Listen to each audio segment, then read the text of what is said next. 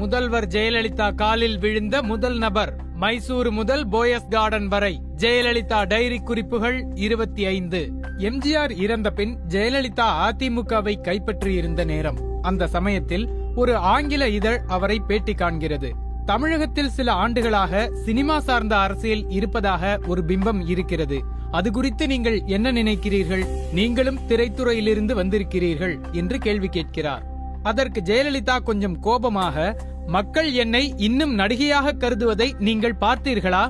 நான் அரசியலில் வெகு காலமாக இருக்கிறேன். மக்கள் என்னை அரசியல்வாதியாகத்தான் பார்க்கிறார்கள்.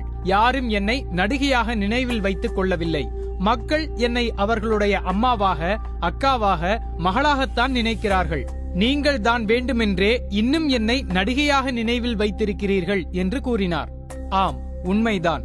சினிமாவை தாண்டி ஒரு பிம்பம் அவருக்கு இருந்தது. அதற்காக அவரும் கடுமையாக உழைத்தார். மேடை பேச்சுக்கள், புள்ளி விவரங்கள் எல்லாவற்றையும் கடந்து அரசியலுக்கு ஏற்றவாறு தன்னையே முழுவதுமாக தகவமைத்துக் கொண்டார். மக்கள் கூடுவார்கள் என்பதற்காக மட்டுமே அவரை கூட்டங்களுக்கு அனுப்பவில்லை எம்ஜிஆர். விபரங்களுடன் கூடிய ஜெயலலிதாவின் பேச்சும் அதற்கு ஒரு காரணம். எம்ஜிஆருக்கு பின் முழுவதுமாக கட்சியை கைப்பற்ற வேண்டும் என்ற நோக்கத்துடன் தொடக்கத்திலிருந்தே காய்களை நகர்த்தினாரா என்று தெரியாது. ஆனால் அவர் அதிமுகவில் சேர்ந்ததிலிருந்தே அரசியலை சாதாரணமாக எடுத்துக் கொள்ளவில்லை. பெரிய பொறுப்புகளும் வாய்ப்புகளும் வேண்டுமானால் அவருக்கு எளிதாக வந்திருக்கலாம். ஆனால் அதற்கு ஏற்றவாறு தன்னை தகுதிப்படுத்திக் கொண்டார். மீண்டும் தேர்தல், மீண்டும் பிரச்சாரம்.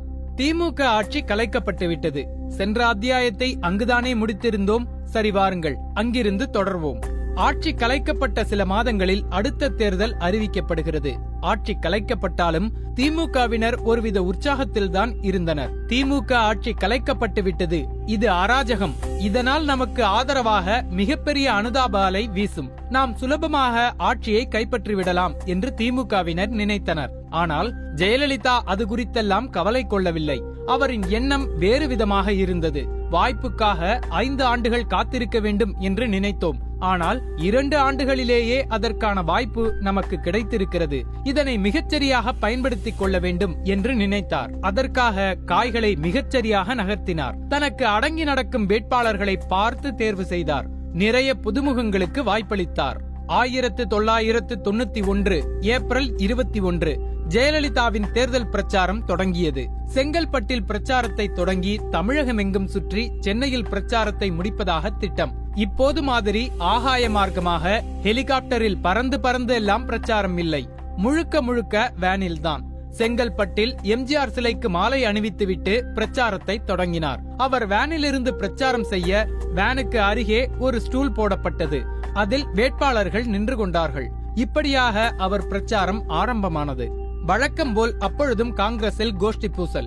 வேட்பாளர்கள் அறிவிக்கப்படாமல் இருந்தார்கள். அது குறித்தெல்லாம் அவர் கவலைப்படவில்லை. கை சின்னத்திற்கு வாக்கு அளியுங்கள் என்று வேட்பாளர் இல்லாமலேயே பிரச்சாரம் செய்தார். அனைத்து தொகுதிகளுக்கும் சென்றார். மற்ற வேட்பாளர்களுக்கு வாக்கு சேகரிக்க வேண்டி இருந்ததால் தான் போட்டியிட்ட பர்கூருக்கு மட்டும் அவரால் செல்ல முடியவில்லை. அது குறித்து அவர் கவலை கொள்ளவும் இல்லை. மக்கள் தன்னை கைவிட மாட்டார்கள் என்று நம்பினார். ஆயிரத்து தொள்ளாயிரத்து தொண்ணூத்தி ஒன்று மே இருபத்தி ஒன்று இரவு பத்து மணிக்கு மேல் இருக்கும். தர்மபுரி சுற்று வட்டாரத்தில் பிரச்சாரத்தை முடித்துவிட்டு விருந்தினர் மாளிகைக்கு ஓய்வெடுக்க வந்தார். பிரச்சாரத்தில் மக்கள் தனக்கு அளித்த வரவேற்பு, அடுத்த கட்ட நகர்வு என நிர்வாகிகளுடன் உரையாடிக் கொண்டிருந்தார். அப்பொழுதுதான் அந்த செய்தி அவருக்கு வந்து சேர்கிறது. அப்பொழுதுதான் அந்த செய்தி அவருக்கு வந்து சேர்கிறது. ஒரு நிமிஷம் உறைந்தே போனார். அதிர்ச்சியில் உறைந்த வார்த்தைகளை உயிர்ப்பித்து மீண்டும் கேட்கிறார். மீண்டும் சொல்லப்படுகிறது, ஸ்ரீ பெரும்புதூரில் நிகழ்ந்த குண்டுவெடிப்பில் ராஜீவ் காந்தி கொல்லப்பட்டு விட்டார். ஜெயலலிதா என்கிற நான் ஆட்சியை கலைத்ததால் அனுதாபம் இருக்கும், சுலபமாக வென்றுவிடலாம் என தொடக்கத்தில் திமுகவினர் நினைத்தனர். ஆனால் காட்சி மாறியது. ராஜீவ் மரணம் அளப்பரிய அளவில் தமிழகத்தில் அனுதாப அலையை உண்டாக்கியிருந்தது. அதிமுக காங்கிரஸ் கூட்டணி வெற்றி பெற்றது, மாபெரும் வெற்றி. திமுக கூட்டணிக்கு வெறும் ஏழு இடங்கள் தான்.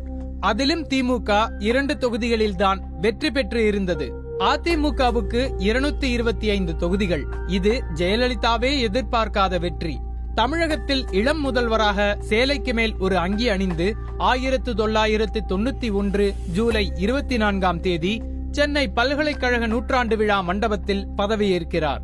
அவருக்கு ஆளுநர் பீஷ்ம நாராயண் சிங் பதவி பிரமாணம் செய்து வைக்கிறார். அந்த காலகட்டத்தில் திராவிட கட்சிகளை சேர்ந்தவர்கள் பதவியேற்கும் பொழுது உளமாற உறுதி கூறித்தான் பதவியேற்பார்கள். ஆனால் ஜெயலலிதா ஆண்டவனின் பெயரால் உறுதிமொழி எடுத்தார்.